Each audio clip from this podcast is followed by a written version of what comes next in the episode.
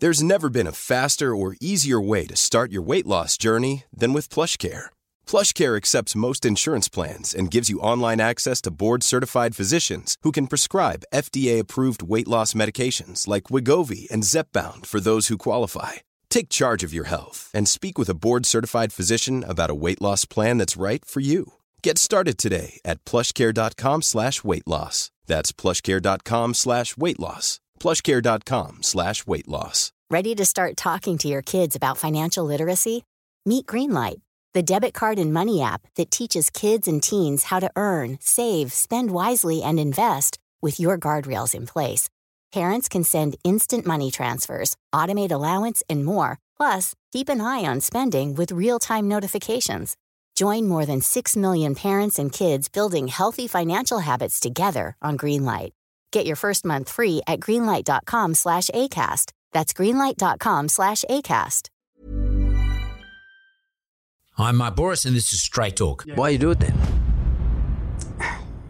I think. Yeah, good question. I'm going to take you live now following the arrest of two men on charges of insider trading. Of approximately $7 million. The man obtained information from the Australian Bureau of Statistics employee, and he used that information to enter into foreign exchange derivatives. Trial of Lukas to his friend Chris was quite a shock. The first, you know, five minutes of speaking to him, essentially we decided that I'd be pleading guilty. In that same five minute conversation, it was like, you'll definitely be going to, to prison. That's when things really started to sink in. How did you find it? He was scaling for himself. Uh, I found out the day I was arrested. Yeah, that's when I heard about the, you know, seven and a half million dollars um, profits. of, of profit. Expected to see an equal profit sharing. We agreed to 200 grand. Al- Altogether. 200 grand over 12 months. You know, he's saying, well, keep it small, under the radar. Did you forgive him?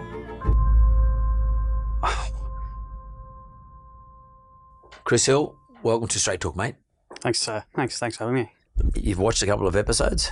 Yeah, I've watched uh, watched a few, um, listened to quite a few more. I actually only just found out that the whole thing was recorded. I'd always just listen to it on on Spotify, Yeah, um, and then yeah, someone told me that it's video. that's video. so Yeah, yeah. Was like, And we do everything here, mate. Like, uh, so okay, uh, so we got uh, Chris Hill here sitting in front of me, uh, and you know, I've talked to lots of different people who've done lots of weird and wonderful things in their life, but I really haven't spoken to anybody yet who's had the experience that you had.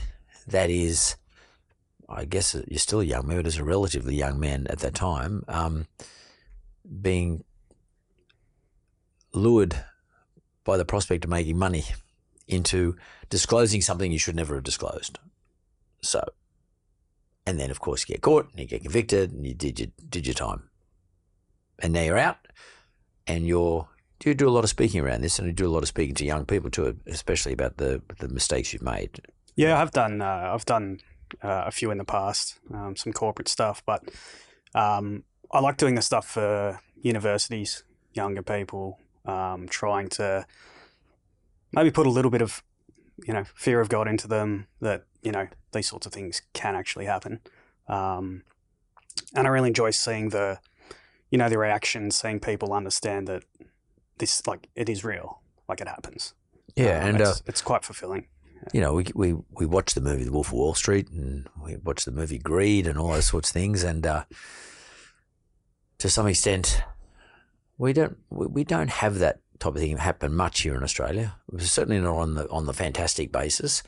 But for someone like me who's really interested in what happens in the um, Australian Bureau of Statistics, what happens at the Reserve Bank, and where interest rates are going to go, and what's going to happen with the Aussie dollar, and how data can affect these things, um, and or having the right amount of data can put you in a superior position. Like to me, I'm fascinated. Okay, I want to find out who Chris Hill was prior to all these things happening. Like, what's the deal? Where did you, where did you go to school? What was your deal?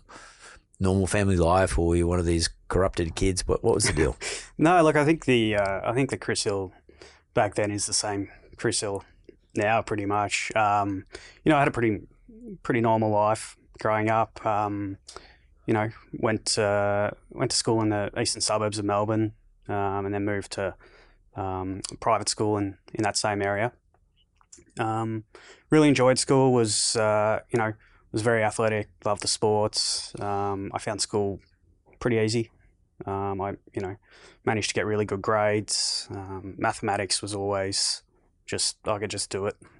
English and that wasn't wasn't great at, uh, but still did okay. But um, maths and science and anything to do with with numbers and things that you could have a definitive answer, that sort of thing for me, just I found pretty easy. And that got you into university? Yeah, so that got me that got me into university. Went to Monash where I did um, double degree in commerce and economics, um, and that uh, that was probably when I got to uni. I turned eighteen because I was only seventeen when I started, and once I turned eighteen and started started going out, started driving, had a lot more freedom. I think the grades suffered a little bit. Um, I was uh, yeah probably not as concerned about the um, the marks and things that I had been at high school. Uh, and I had, you know, I just had a really good time at uni, but, um, you know, but did well enough to, you know, thankfully to get offered a job at, uh, at the ABS. Yeah. So university has a way of, um, when you first go to university, especially if you come from a private school environment and a good family, um, it tends to challenge your reliance upon structure because um, there's no structure at university, basically. Yeah. You want to fuck it up, you fuck it up. if you want to do well, you do well. Um, and you were doing a double degree, which is uh, probably something you thought, oh, well, I'm sweet. I've always done well in my exams. I'll be all right. I'll leave things to last minute. But, you know, you get challenged. I mean, to be honest, it happened exactly the same thing happened to me in my first semester at university. What were you hoping to do from the university degree that you were doing? You say you got a job offer from the ABS, but what do you come out as after having done commerce and economics? Yeah, so, so uh, I think the the economics side um, I didn't enjoy as much. So I steered more towards the the finance, which is obviously like under the commerce branch, um, as well as econometrics, which is um, sort of cross between statistics and economics, um, and that's where I really enjoyed. Um, and I found it, you know, as I said, with my maths background, I found that really rewarding, and it all made sense to me in that sense. Um, I through uni, like I wanted to go into high corporate finance, banking, that sort of thing. Um, I just didn't have the grades, um, basically. You know, these for the for the top tiers that I, you know, envision myself going to. You know, like probably everyone does when they go into finance. Um, you might have in those days Pete people Mitchell Price Waterhouse, exactly, know, yeah. UBS, Macquarie yeah. Bank, whatever. Yeah. Um, but uh, like I came to terms with that fairly quickly because, um, and I just, you know, I just knew that um, I just keep doing what I was doing and that I'd, I'd, I'd get somewhere um, at the end of it. So the the ABS, Australian Bureau of Statistics, recruits out of universities, lots of students. Did you end up getting an internship or they offered you a job? Uh, no, it was just a, a straight job. Yep. And yep. what was your job? Um, so, Initially? Yeah, so I started um, basically in the what they call time series analysis. So basically, they um, there's a section that gathers all the all the data, does all the surveys, um, and brings it all into all the numbers, etc., and just as raw data. Now, what time series analysis does is basically turns that data into something that is actually usable by the by the public. So, um, if you think of retail sales, for example, there's no point saying, oh, you know, the sales have gone up from August to December because December's fucking Christmas, hmm. right? So sales always go up. Of course, they're going. Yeah.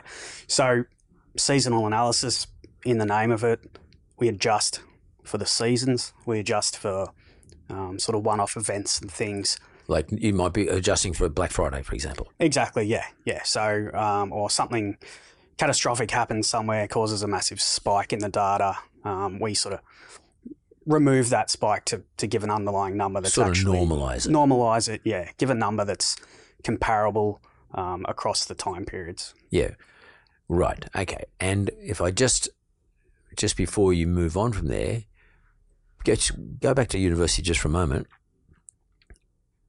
We meet lots of different people at university who we didn't meet at school. We build out a brand new network. Who did you meet during that period? Um, I probably had I probably had five or six sort of reasonably close mates at university, but I did um, I didn't really socialise um, with those guys that much. Um, I I've always been really close with my high school mates, and still to today, um, you know, all my best mates are all, you know, from from year seven. You know, I've known them all for twenty plus years. Um, so yeah, there was probably four of us that sort of hung out. Um, Anyone in particular though? yeah, so Lukas, um, yeah, obviously I met Lukas there, and he, um, yeah, he was a interesting guy. You know, What was he doing? The same course as you? Yeah, he was doing the same course. Um, Double major? yeah, exact exact same course, and did did a lot of the same a lot of the same subjects as me as well. So we we did a lot of shoots together and um, and that sort of thing, and um, Were you hanging out together? not really like a, a little bit like uh, if there was um, you know if there was a university social event or you know we had uh, some time in between classes or whatever go and you know kick the footy or have lunch or something like that um, but nothing really like outside of university Did Uh, anything strike you about his personality um, or I his think- character? Like was I think the, the the main thing um, that sort of gets you with Lukas is is just how excitable he is, um, and he's just he's just on all the time, you know, and it's just really like um, in your face, on, excited about everything. It doesn't matter what the topic is. It's um, he's passionate? he, he's yeah he's he's just passionate and he, he loves just talking about anything and everything and um, you know he ha- he has a really good general knowledge of, of most topics um, yeah. Would you call him attractive? Like in, in in the sense that he's a person that attracts people's attention and attracts you to want to talk to him or be around him. Maybe not necessarily at the pub, but just generally. I I think certain people, but I think also he probably rubs a lot of people the wrong way as well. Um, probably, I'd say a lot of people would find him quite arrogant to the point that they may not want to have or continue conversations with him. As an opinionated, Um, just maybe a little like overbearing, um, a little, you know, when you just want to have like a casual conversation you've got that one person who, who takes it like really, really seriously and, and really intense, and it's just, you know, just too much. Just calm it down. Yeah. So yeah, I know those people. So um, a- and so you're you you so you're in the ABS and you're working in the uh, time series analysis. So what were you looking at in the terms of the time series analysis? What what data sets? Yeah, so um, retail sales is one of the big ones. Um, building approvals, um, the labour force, so employment um, data, unemployment rate, Wages. wages, um, all those sorts of the, the probably the big the big like leading indicators, um, the major announcements um, that that come from those we pretty much worked on either you know directly um, from myself or someone within our um, reasonably small small team. yeah. And when you join up something like the ABS, uh, and I've always been fascinated by this because you know the ABS puts out its um releases data. I don't know, some things monthly, some things sorry, th- some things quarterly, but it has its own rhythm, um, and a lot of these things um are really relevant to how inflation gets um, addressed by the RBA, and more more relevant how markets react in terms of the Aussie dollar. It could be the Aussie dollar.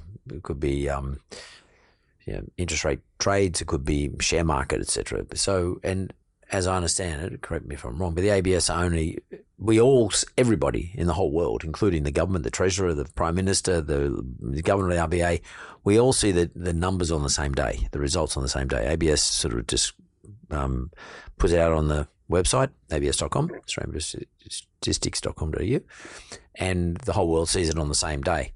Did the ABS when they recruit you sort of tell you like uh, hey guys uh, anything you see here has got to be kept in house i mean and how hard is it to control that i mean how, how do they work all that or do they break it up such that you only see little bits i mean how, how's it all work Yeah, it's it's it's a good question because like I don't really remember there being any sort of emphasis on that. disclosure Yeah, like I, I think like maybe the first day you, you, you when, when you sign your contract or whatever, you probably sign something. you know, You know, yeah that, little little print or whatever saying don't do this, don't do that.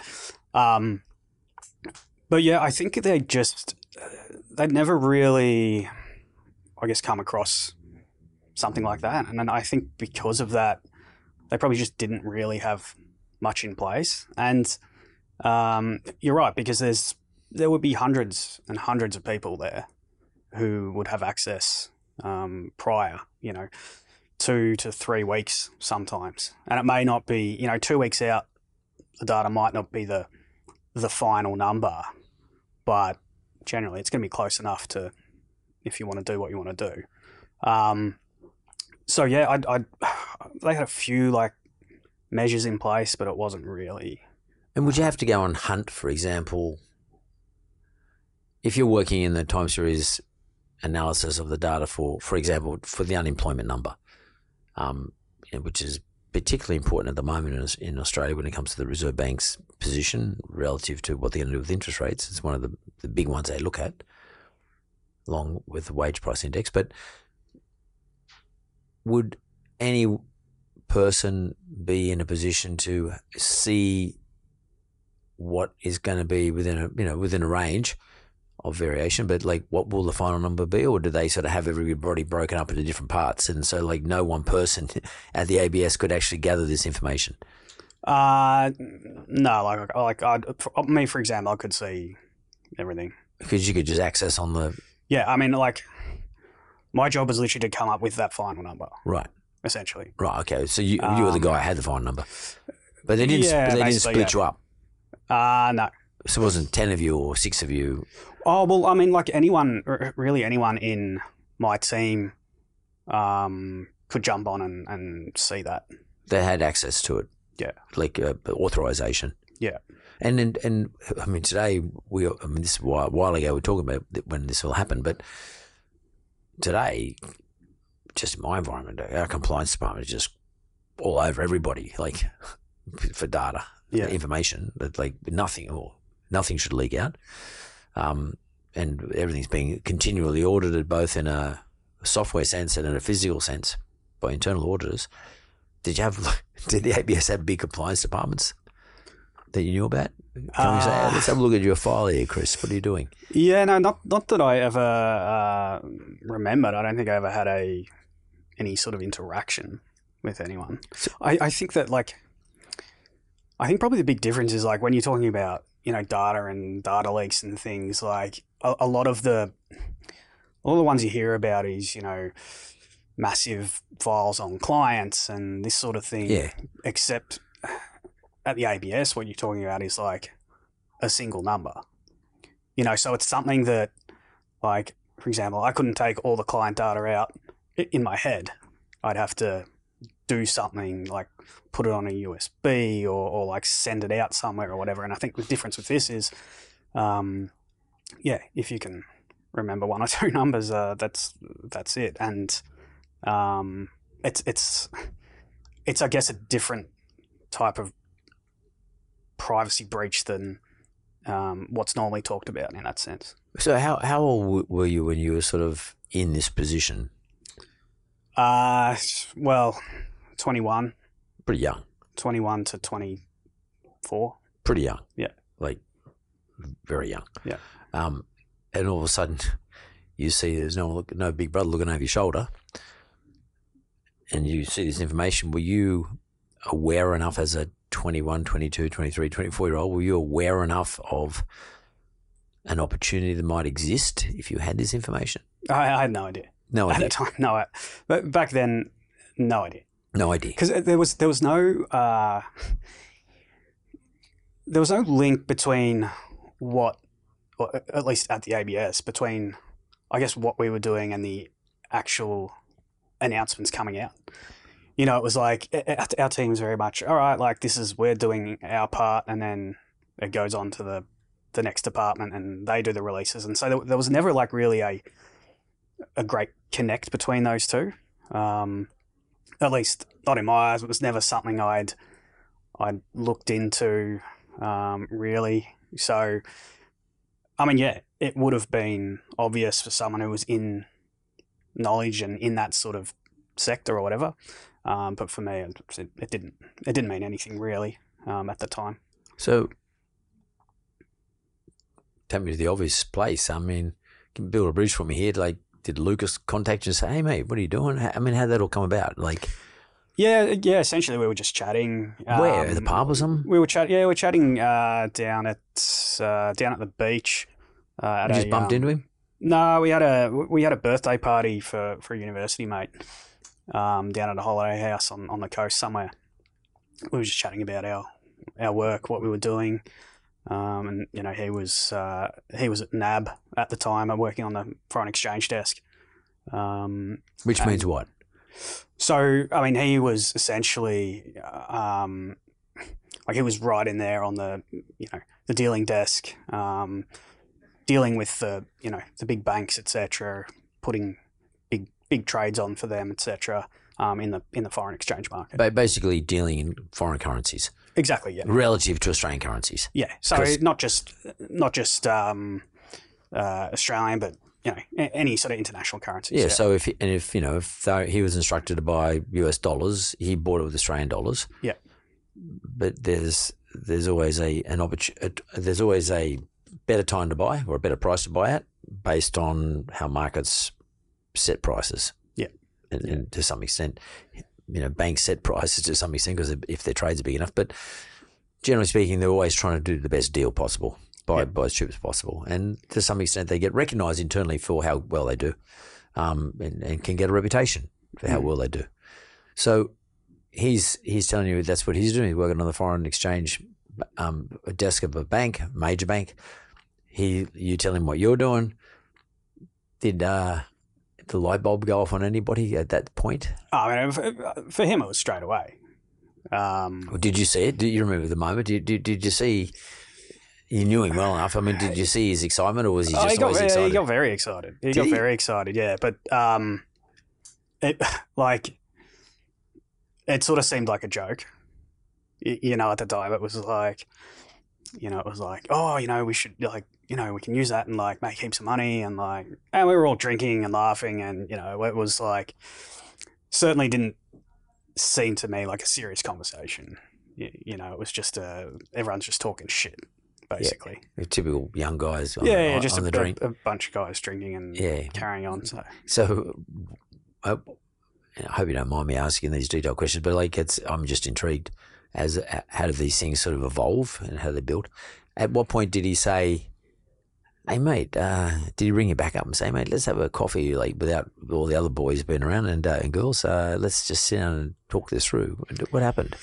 yeah, I think uh, I, think it was probably a, a, a few weeks later or, or something, and um, called me and we had a bit of a conversation, and then it kind of started to sink in that he was actually sort of serious about this, and that um, I guess he he explained it to me because, yeah, like I said back then, I, I I wasn't in that industry and I didn't really understand how it worked or or what um, you know to what extent uh, you know these um, these releases meant for those sorts of markets. I just just had no idea back then. So yeah, we met uh, probably I think we met back in Melbourne a couple of times and, and went over um, essentially what you know he was suggesting we could do um, with you know a, a small amount of um, you know startup money. So you call it, yeah. So, can you just tell me what you guys concocted? Then, do you mind telling me Yeah, what, no, what, no, what did no. you what did you did you decide to do?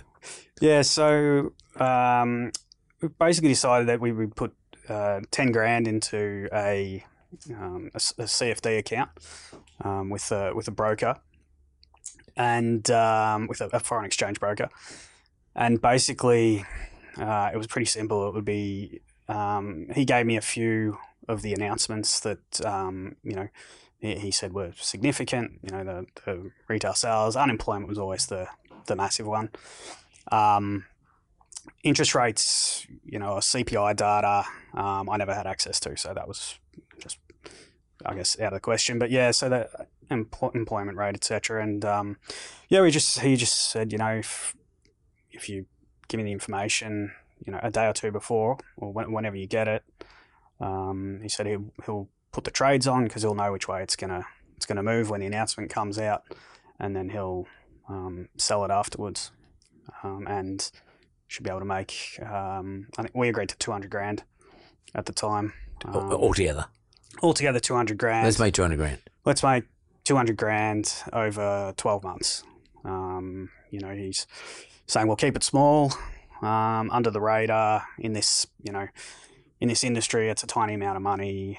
Um, you know, it won't, you know, ten grand here, twenty grand there. It's it's it's it's nothing in that. It's it's not going to go noticed. Yeah, you're not going to make 200 grand in one shot. You're going to make 10 grand, 20 grand, just build Yeah. it up. Yeah. Just do the trades, little odd trades, look like you're lucky. Yep. And uh, get a couple hundred grand. And what were you going to do with your hundred? like, what, what, what- Uh, yeah, I mean, you have a plan? Yeah, no, not really. Like it, it, um, like uh, even even back then, even as a you know twenty four year old, it wouldn't. It was never going to be a life changing amount of money. Um, you know, because you know we even talked about oh he'll have to pay tax, and then you know what, there's like 50, 60 grand left each or, or whatever. So, um, yeah, it Why was you do it then? what yeah, I, oh, I think a good question. Um, I think for me it was a it was a bit of a, a thrill um, initially, and it uh, it was a real sense of like achievement in a way. It was like something that we'd something we'd discuss, we'd put into plan, and and then started doing it, and you know, and it was working. It was successful, um, and it was it was a good feeling, and I think that's why I kept doing it, um, at, at least on my part, because it was, yeah, it, it was a sense of achievement, um, something that, and measurable. yeah, and and it's and something that uh, you know, um, just that we done ourselves from from nothing, if that makes sense. Yeah, it's like it's Yeah. sort of like a startup in some respects. Yeah, yeah, a little bit. It was like a, like like a little startup. Yeah. And and did you did you get closer to him? Like, did you become better mates?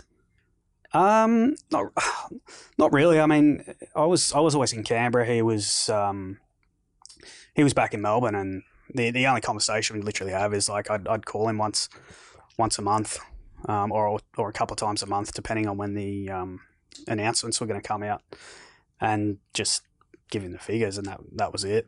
Um, Didn't was- you ring up and say, "Hey, mate, we smashed it. We got, we just did it. We just made Oh, our I- best like, week." I mean, we'd, we'd um, yeah, he'd, he'd typically um, call me the the night after um, and let me know how much money he'd made. Well, he's tell me How how, much money you made?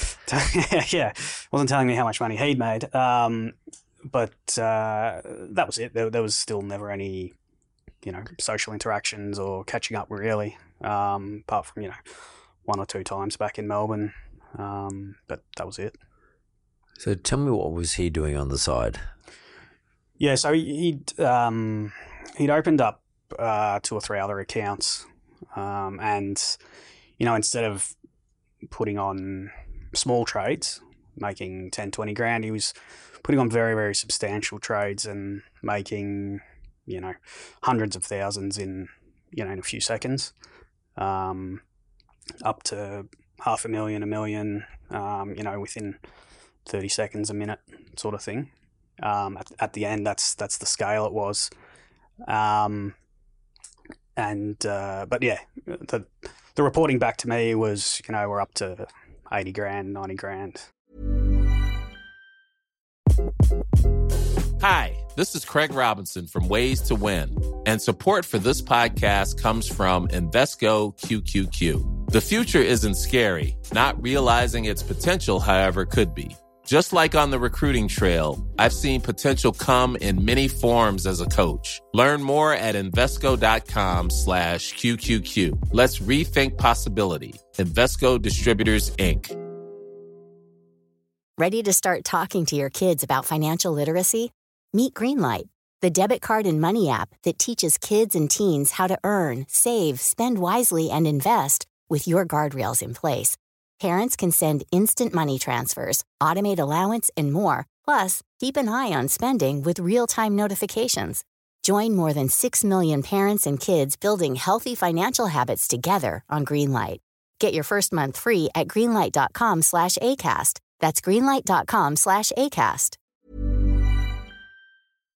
whatever. And you know, still for me, like I, I didn't, um, you know, I, I still like I left all the the trading and all that to him. I, I didn't, I didn't understand it at that time. I didn't really have an interest in it, um, and so uh, it was very easy for me to just believe that. I, I, I, I didn't know that it could scale to that extent. I guess. Um, How did you find it? he was he was scaling for himself? uh, I found out the day I was arrested. Oh, you didn't know. I didn't know. Did you ever, did you ever get any of the money out of your trades? Did you ever actually withdraw any of the money out of the however much money you guys are going to make? Uh, I got twenty grand cash. You took twenty grand out. Yeah. The rest of it was just stayed in there for trading, for working capital. Uh, basically, yeah, yeah, yeah. But um, What was he doing with his money? Do you know? uh, yeah, he's um, he was making some making some uh, some pretty big purchases. He, he bought one of the apartments from the block, or the, the winning apartment from the um, series of the block. Um, I, I I don't think he was. I mean, that was obviously splashing out, but I, I think I don't think apart from that, he wasn't really splashing out too much. Um, at least from from what I've heard. Um, I, I do know there was there was definitely a lot of talks about purchases and things, um, but, but I, I think in that sense, again, all the all the money was still just sitting um, in one of the trading accounts. So, how did you come undone? How did the whole thing just sort of fall apart? What happened? Uh, we we got um, we got reported to ASIC. Who, who reported you though? Um, so the he was he was head of sales, uh, Joel Murphy. He was head of sales um, at Pepperstone, um, and he, um, you know, either himself or the risk team would have picked up the trades as as an anomaly. Why were Um, they anomaly though? They're anomaly in the sense of the the the amount of money being made. For a start, this is a retail broker. This is not, you know, institutional. So, you know, at a retail broker, you know, anything sort of over 10, 20, 30 grand is is a reasonably large amount of money. Um, so the fact that, you know, he was making hundreds of thousands per trade, wasn't losing very often. There were a few sort of dummy trades that were placed um, to potentially make the trading look more normalized. But um, just the sheer scale of it would have had everyone looking into it, and um, you know, it would have been from from their point of view um, very obvious with the fact that all the trades were done over these major news announcements. Um, And did, did- can, I, I, I wanted to ask you, Chris. So on the account that you guys had, did it have your personal name it was under his name. and his name? Yeah. So they did. They wouldn't have known if they're looking at the account that. Oh, hang on. There's this guy called Chris who's working no, at the ABS. no, So they didn't want to put that part together. No, so everything, um, yeah, everything was just under Lukas's name. Um, I think they looked him up um, on social media just to, you know, say, oh, who's this guy? How's he got so much money? Um, and then there was a connection made between me on his, I think, Facebook or LinkedIn about um, where I worked, which was ABS. And then I think they put two and two together um, and uh, ASIC was contact contacted at that point, and then ASIC escalated to AFP. Yeah. So, yeah, yeah, so your your undoing was social media at the end of the day. You know, like uh, I mean, it was, it or was him linking, yeah. but linking you, them linking him to you through social media, and them then looking at your LinkedIn account or something along those lines. something like that. Yeah, Yeah, then that's a typical sort of compliance process, yeah, and this is the compliance at the uh, uh, the broker. Yeah. So the brokers, because they're always checking these things out, especially when a couple of young guys are doing so well. Like it looks a bit odd. Yeah. And uh, and the anomaly that you're talking about is here's a young guy killing it.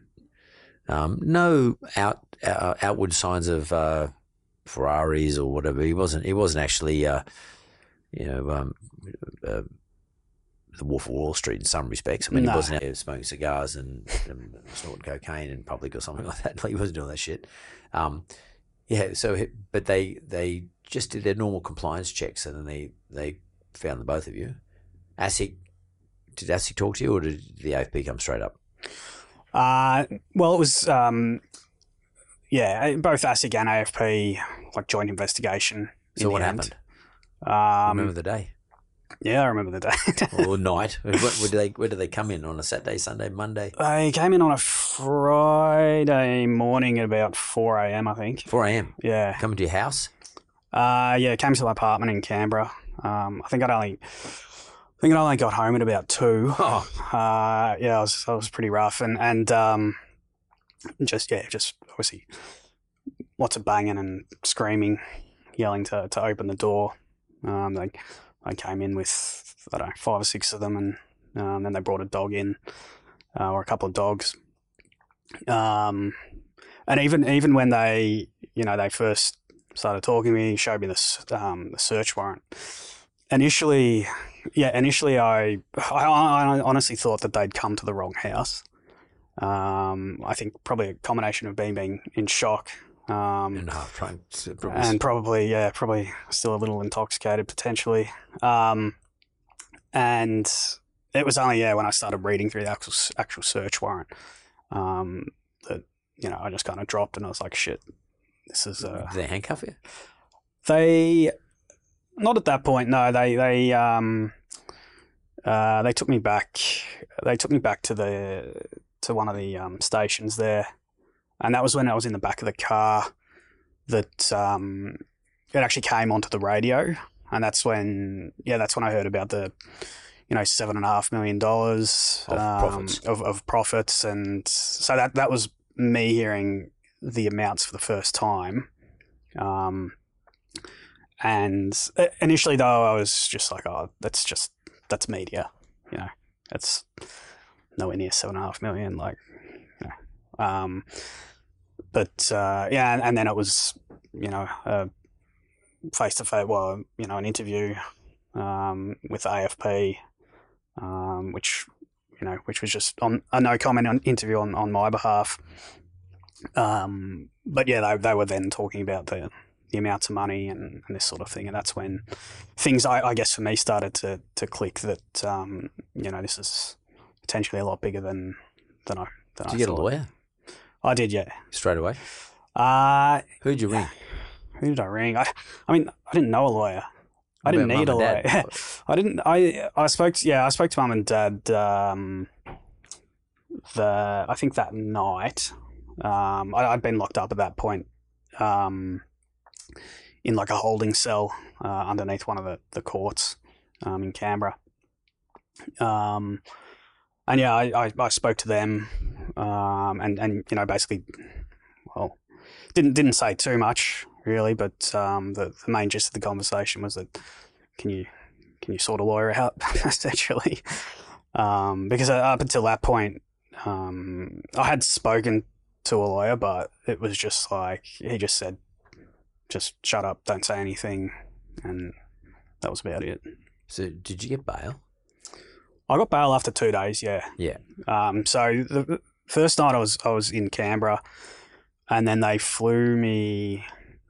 They flew me to Melbourne the next day. Um, Handcuffed? no, no. So, um, but it was it was interesting going through the airport because there was you know there was media and cameras everywhere, and then they took uh, you know they took me to sort of a area away from the public, and you know we got on the on the plane last. I think we actually went. I, I remember going through some like tunnels or something and popping up somewhere, and then going to the back of the plane when when everyone was like already on board. Um, but uh, So you weren't hanging out in the lounge. wasn't hanging out in the lounge. No free drinks, unfortunately. Um, but yeah, then the, one of the, the AFP blokes with me like had the was reading the paper, and then it was like front page. Yeah, How did you feel at that stage? I mean, I mean, by this stage you got over your hangover, I guess. Well, maybe you didn't. But, how did you feel? Like, what, what was going through your head? I think it. I mean, obviously, I knew it was very serious at that point. Um, but I reckon I was I was still very much in shock. Um, it things hadn't things definitely hadn't sunk in, um, and and probably didn't for a couple of days. Um, probably once once uh, once I got bail and went to see um, the the barrister um, that that had been organised. That's that's when things really started to sink in, um, and the gravity of the situation. You know, in the first the first you know five minutes of speaking to him, um, essentially we decided that I'd be pleading guilty. Um, you know, and in that in that same five minute conversation, it was like you'll definitely be going to, to prison. So, And what was the Um, charge? The actual charge or charges? uh, there was initially there was about fifteen. Um, you know, when they first they they Yep. throw everything at it. Um, but what it boiled down to was um, insider trading, which was uh, obviously the big one. Um, abuse of public office. Um, that was for the the breaching of information from the ABS, um, and then um, use of identity information, which was essentially using a using a phone that was in someone else's name, Right, so you had a, like a burner. like a burner phone. Yeah. yeah. You had one. To, is it you use that to correspond with him? Yeah, yeah, we did. Yeah. Um, I think, re- uh, well, not from the start. I think he registered them um, a few months in under, I think, someone from work or some, or something, um, and just and just gave me one of them when we were in Melbourne. Um, it seemed, I don't know. To me, it seemed very like over the top at the time, but because I think back then, like this, the seriousness of what we were doing probably to me wasn't uh, that apparent. do, Um, do, uh, can I ask you a question? Do you um do, do you put that down to naivety, or do you put that down to is that your personality? Um, you don't really register the importance of things. Um, I, I think, I think there's probably a little bit of both. Like initially, initially, obviously, there was a lot of me thinking back and forth about the consequences, etc. And like, I, I definitely knew that what we were doing was was illegal, Yeah. like uh, like hundred percent, and I knew that. Um, so it took a long time for us to start the process, probably because of me. Um, but then once we did, it very quickly just molded into like a Just, just a habit. business as usual. Yeah, you, and and um, you weren't getting you weren't getting a high off it. no, I wasn't wasn't getting a high, but it was it was when you make um, when you make a decision over and over again with zero consequences, it stops becoming a decision. Yeah. you, you just do it. Yeah, it's a bit like um, Um, if you're a if if you like to do coke every Friday night, and every Friday night you ring up your coke supplier, and he turns up and you buy the coke, and he gives you the coke, and you snort the gram with your mates, and Yeah, and you cost you whatever it costs you for, for whatever it is, and then you do the exact next Friday, nothing ever happens. Mm. No bad consequences. It just becomes that's what I do Friday nights. yeah, Yeah, my mates get pissed, drink vodkas, and do Yeah. coke. and I mean, you know, the if if if that's what you're doing, you know, probably the first time you do it, you're very hesitant. Yeah, Um, and yeah, like you said, after that, it just you just do it. yeah. It's it's interesting how the brain works. Um, and once the risk goes out of it, because it's what you do and nothing, no consequences, um, you just keep doing it. Yeah. Other people though do it for the thrill. So I mean, that's not you though. You were saying. I'm not. I'm not. I wasn't a. Thr- I'm not a thrill seeker as such. Do you think he was doing it for the thrill? Because he's obviously dealing in much larger numbers. Um, I think probably a little bit of the, the thrill for him, but uh, I think very much the um, the money was the big impact uh, for him. It was a pure, you know, it was a, a pure business, not not business, but you know what I mean. It was a it was a transaction that would Enrich him. uh, that would enrich him, and and you know if if all went well, he would come out potentially with ten million dollars Yeah. um, or more. Yeah. So because that that was the thing I was going to ask you. Do you think did you at any time or or did you at all times do this out of enrichment or just because I want to enrich myself because we're only talking about fifty grand potentially after tax, um, and you only ever got twenty of it. Um, was that your thinking for enrichment? Um, using information illegally gotten for my own personal enrichment, or was it? I'm doing it just because we talked about it. and I'm doing it. Yeah, it, wa- it wasn't the uh, like I said the mo- the money was was was small, and and I knew that. Um, I think for me it was uh, yeah, it was like goes back to that sense of of achieving something, and it it um, it it felt good that it was it was successful. You're a winner. Yeah, uh, it, it was yeah again like putting something in place, you know, executing it, um, being successful, and there's probably a small part that was like, oh, you know, other people, you know, other people like that I'm working with, they're not doing this. You know, it's it's just me doing it. You know, and it was, um, yeah, it, it, it was a, a, a good feeling, but but monetary wise for me wasn't uh, wasn't really a driving factor in, in the probably initially. You know, the the the thought of oh, you know, at 22 or whatever I was, you know, come out with 50 grand. I mean, great. Um, but as it continued, yeah, it was more about that that success. So you you both get nailed. I, I presume he got nailed as well at the same time. You find out that he's been doing big trades. It's the anomaly, the anomalous nature of the trades, particularly given they were larger trades, and the the anomaly that they were mostly successful, that sort of drew the eye of the compliance department uh, for the trading accounts. That sort of created the investigation, which created the outcome, which you end up getting charged for and convicted for. Did you at any stage think, "What a fucking idiot! Like, why did he do that?" Did you ever think that? Oh yeah, yeah. And did you say anything to him? Uh, we, I mean, yeah, we we obviously discussed it, uh, but I mean, I I didn't see him like until um, we were um, convicted, basically. Um, and we we weren't allowed to have contact. Yeah.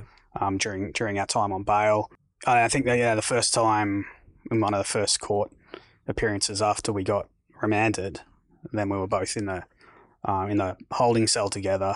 Um, you know, it was just sort of like an icebreaker. Um, he was just sort of like, "Well, I fucked that up." You know, oh, he made the admission. Yeah, he was just like, "Yeah, I really fucked that up," and um, but I mean, yes, I was pissed off, of course. Um, but there was just so much other shit that I was dealing with that it was like my, you know, feelings towards him at that point just seemed so insignificant to what to everything else that was happening. You're about to do time. Yeah, yeah, exactly. Um, that I just didn't have the energy to, you know, to even go down that. So that do you forgive him? path. do you Um, forgive him? Yeah, I mean, I honestly don't have ill feelings towards him. You know, Um, but, but you, don't, you won't hang out with him. Is he still in jail, and, or, or is he? no, out? he's out now, and, and no, I haven't seen him How long, since did you I. stay, how, how long did you stay in jail for? Um, I I was sentenced to three and a half years, and I did my minimum of two years. Two years. So you did two years. Um, how'd you do that? Tough.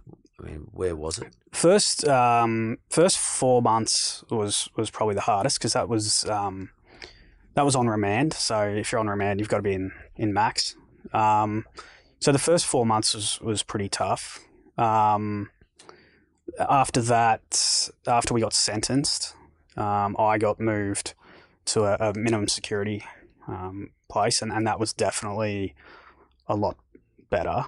Um, still, obviously, still a really shit place to be, um, but certainly from from the first four months, it was a it was a vast improvement. Um, and you know, I basically just kept as busy as possible. I was doing some um, uni courses through sort of correspondence, um, that sort of thing, and I was writing lots of letters, uh, going to the going to the gym like every day religiously, getting really fit. Um, you had to work. I was I was uh, working as a baker in the kitchen there, making you know a, a few hundred loaves of bread a day, um, and and and just then at night times. So I was just busy all the time, and that's that's probably how I coped with it. Did, he, get, did he get a worse, uh, a, a longer sentence than you? yeah. So he got seven and a half to serve four and a half.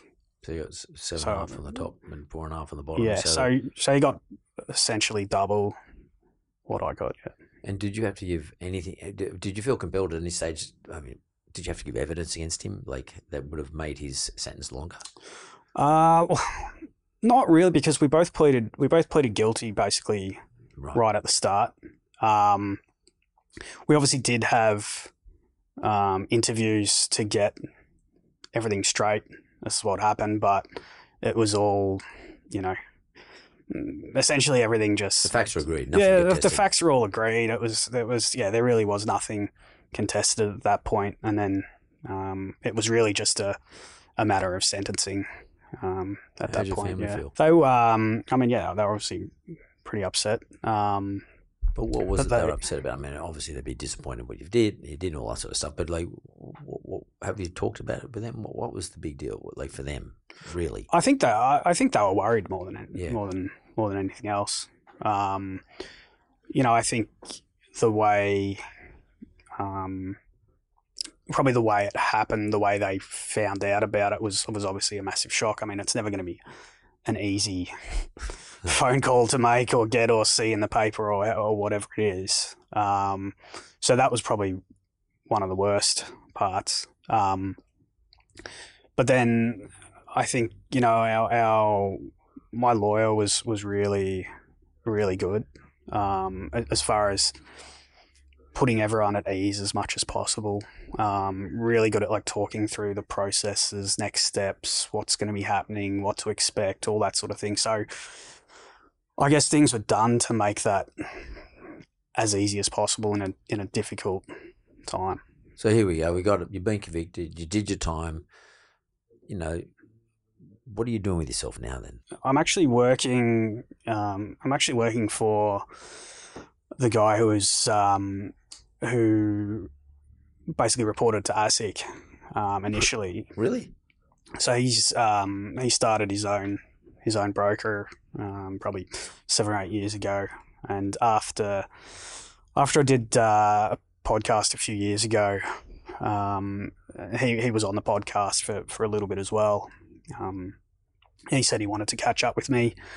Um, we basically chatted, and he offered me offered me a job. Um, so That's yeah, that's ironic. yeah, it is. It's it's it's quite ironic, and I've I've been there for um, almost almost three years now.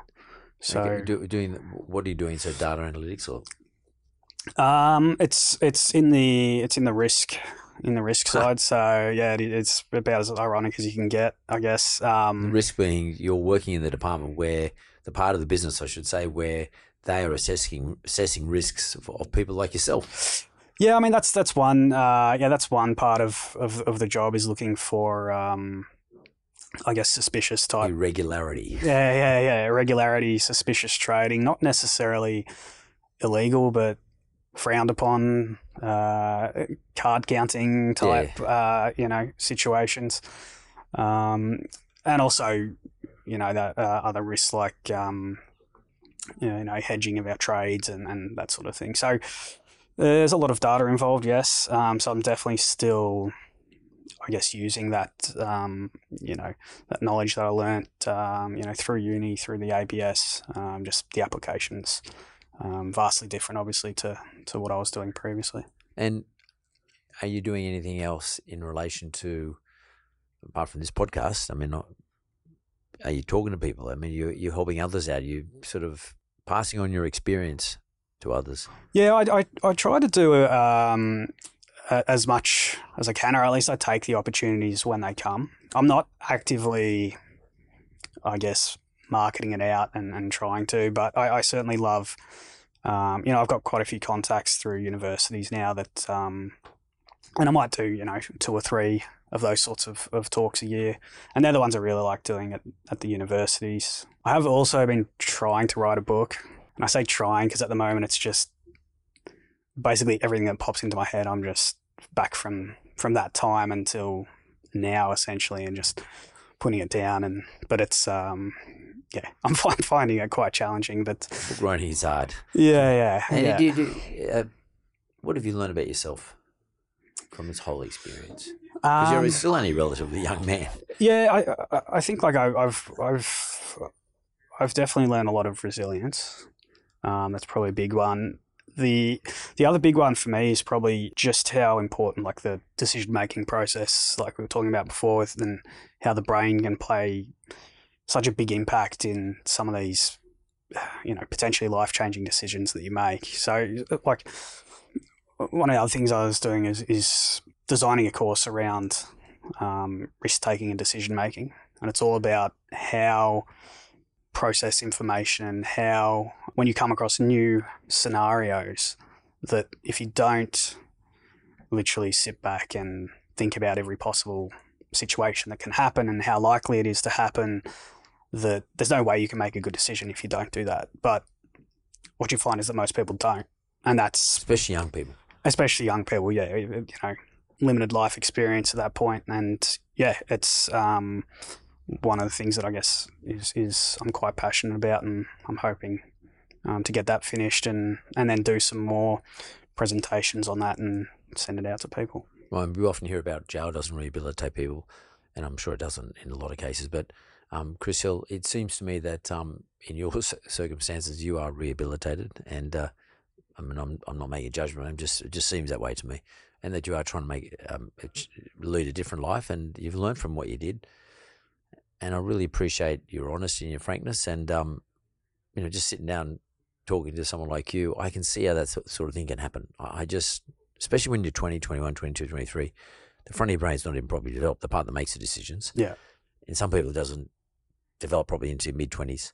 And uh, who knows, any one of us could have done something similar if we had been, if the seduction had been put in front of us at the time. Any yeah, one of us yeah, of testosterone flash, flashing around the joint, to you know, appetite to risk, relative to decision making, ability. Um, lots of people can make mistakes, and uh, and it's good actually to talk to someone like you who's made the mistake and you know acknowledges it and uh, but actually tells us about the experience in proper like real terms what actually happened.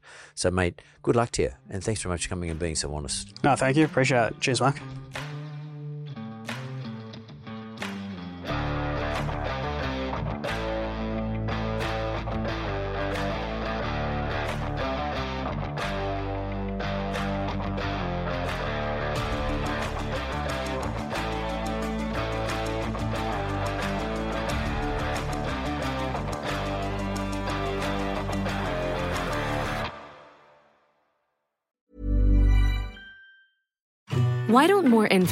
companies use organic, grass fed whole milk instead of skim? Why don't more infant formula companies use the latest breast milk science? Why don't more infant formula companies run their own clinical trials? Why don't more infant formula companies use more of the proteins found in breast milk?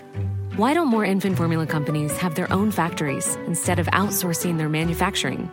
We wondered the same thing. So we made ByHeart, a better formula for formula. Learn more at byheart.com. Hello, this is Danny Pellegrino, host of the Everything Iconic podcast, and I'm here to tell you all about Splash Refresher because hydration is mandatory, but boring is not. Now, I love my water, but if I don't spice it up, I'm not going to finish what I took out of the fridge. That's why I love my Splash Refresher, which is flavorful, delicious, bright, hydrating, and zero calories. The wild berry flavor is my fave. No, wait, is the pineapple mango flavor my fave? You know what? All five craveable splash refresher flavors are my fave because they're so delicious. So get hydrated and enjoy it with Splash Refresher.